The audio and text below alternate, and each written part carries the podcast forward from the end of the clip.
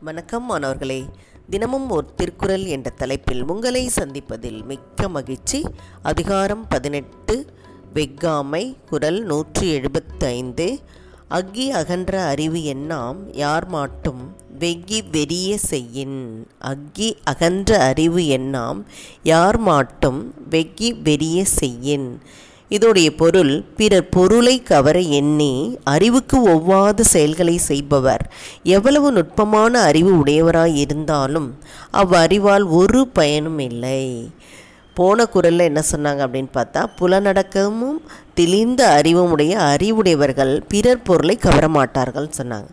இந்த குரலில் என்ன சொல்கிறாங்கன்னா நல்ல படித்த அறிவுடைய ஞானம் பெற்றவர் ஆழ்ந்த அறிவு உடையவர்கள் அடுத்தவர்களுடைய பொருளை கவர எண்ணினால் அடுத்தவர்கள் பொருளை திருடி நினைத்தால் திருட நினைத்தால் அவர்கள் படித்து என்ன பயன்? அவர்கள் படித்த படிப்பு இந்த மாதிரி கெட்ட செயலுக்காக உதவுவது? அது ஒவ்வாத செயல் அப்படின்னு சொல்கிறாங்க அது ஒவ்வாத செயல். யார் மாட்டும் வெகி வெறிய செயன் சிறியவங்க பெரியவங்க மூத்தோர் ஆடவர் மகளிர் இப்படி வந்து நோயில் இருப்பவங்க யாராக இருந்தாலும் அவர்கள்ட்ட போய் அடுத்தவர்கள் பொருளை கவர வேண்டும் என்ற ஒரு எண்ணத்தில் செயல்பட்டால் அது அவர்கள் படித்த படிப்புக்கே என்ன கிடையாது.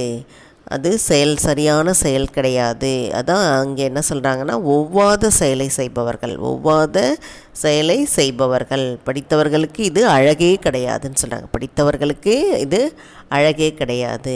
அப்போ போன குரல் வரைக்கும் ஆசைனால் திருடுறது அல்லது பொறாமைனால் திருடுறது இப்படியெல்லாம் இருந்தாங்க.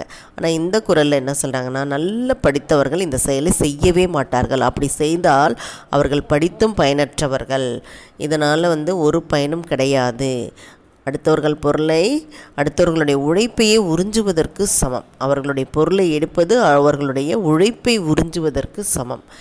அதனால தான் என்ன சொல்கிறாங்க படித்தவர்கள் இந்த ஆழ்ந்த புலமை உடையவர்கள் இதை செய்ய மாட்டார்கள்னு திண்ணமாக சொல்கிறார் இதை செய்ய மாட்டார்கள்னு திண்ணமாக சொல்கிறார்.